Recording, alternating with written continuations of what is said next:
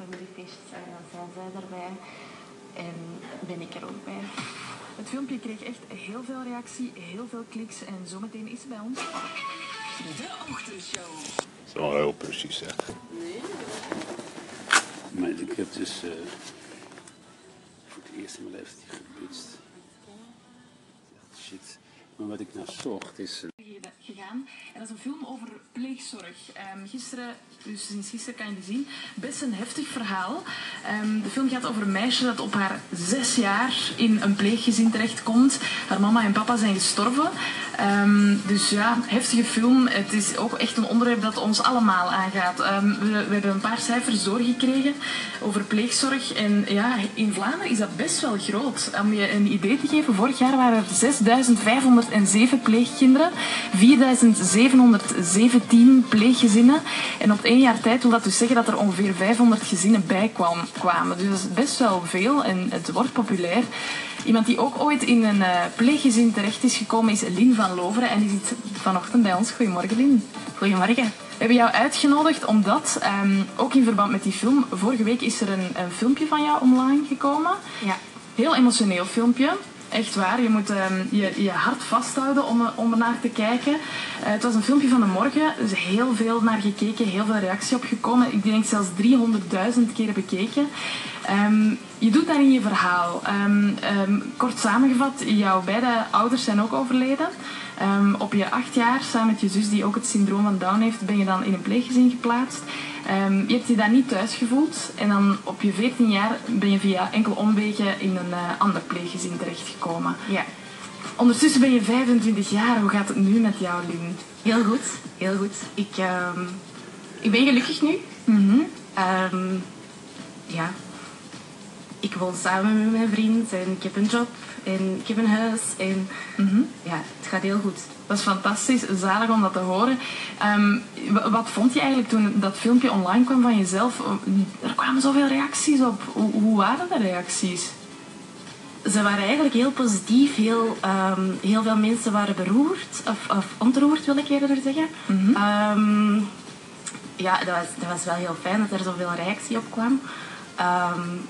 Ik had dat zelf nooit gedacht dat dat zoveel zou zijn. Eh, er waren nog twee andere getuigenissen. Eh, die waren ook heel pakkend. Ehm, maar ja, dat van mij, dat was... Ja, het raakte echt een, een gevoelige snaar, zeker weten. Eh, wat mij opviel, Lin, is dat je echt... Je, je, je vertelde echt vanuit, vanuit ja, heel puur. Is dat moeilijk voor jou om, om daarover te praten? Want je moet daar, ik denk dat je daar echt moed voor nodig hebt om je verhaal te doen. Ja, dat was heel moeilijk, om, omdat het juist het, het eh, echte verhaal eh, verteld moest worden. Dus eh, eigenlijk was het geen gestuurde opname, geen gestuurd gesprek met de journalist van de morgen. Ehm, dus dus ik, moest eigenlijk gewoon van nul beginnen en dat was heel moeilijk, omdat het... Ja, ja, ik, ik heb denk ik zelfs tien minuten, een kwartier met de woorden op mijn tong ge- gezeten en het kwam er maar niet uit. Ehm, uiteindelijk ja, is het eruit gekomen met veel tranen. Ja. Mhm. Hoe is dat in het dagelijkse leven nu? Want je bent 25 jaar, je zegt hé, ik woon samen met mijn vriend. Wanneer komt dan het punt dat je je verhaal kan doen? Tegen mijn vriend? Ja, bijvoorbeeld. Dat was op onze eerste date. Echt waar? Ja. Oké, dus zo'n dingen lukken wel. Ja, ik denk dat ik, dat ik daar ook heel, heel ehm, open over moet zijn. Heel, heel duidelijk van, kijk, dit is mijn verhaal. Ehm, en als je daar niet mee om kunt, ja, daar is de grens aan. Of daar, daar kan het nog niet mee starten. Ehm, maar bij, bij andere mensen die ik leer kennen, dat staat niet op mijn gezicht geschreven. Dat wordt ook niet ehm, ja, meteen verteld.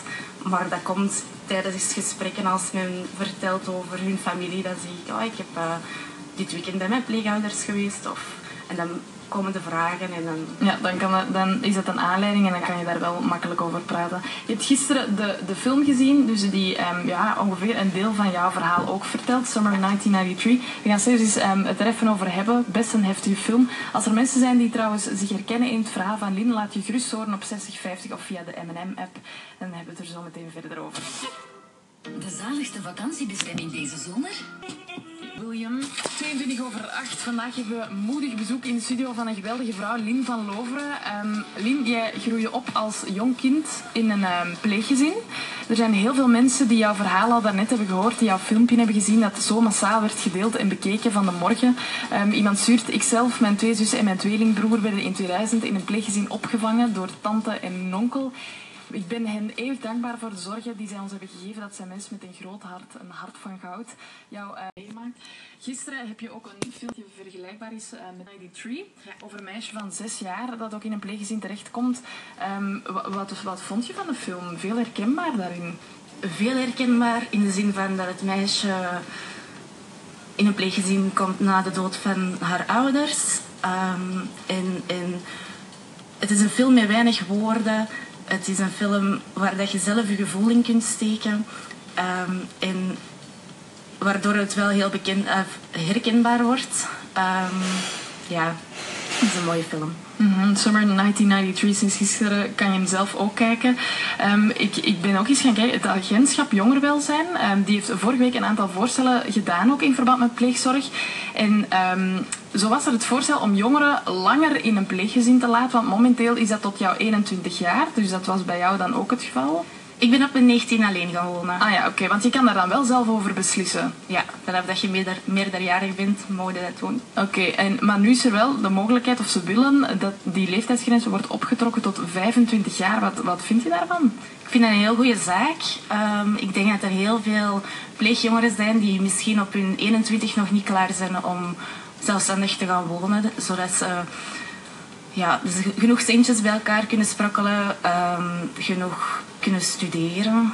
Vooraleer dat ze die grote stap zetten. En net zoals in een gezin waar dat kinderen zelf bij de ouders opgroeien, daar blijven ze ook lang plakken in Hotel Mama. Ehm, en ik vind dat ja, pleegjongeren daar zeker ook recht op hebben. Mhm. Ja, tot hoe lang ben jij? Eh, Tot je 19, maar heb je nu nog contact met je pleegouders? Ja, ja, ja. ja. Oké, ja. Dagelijks.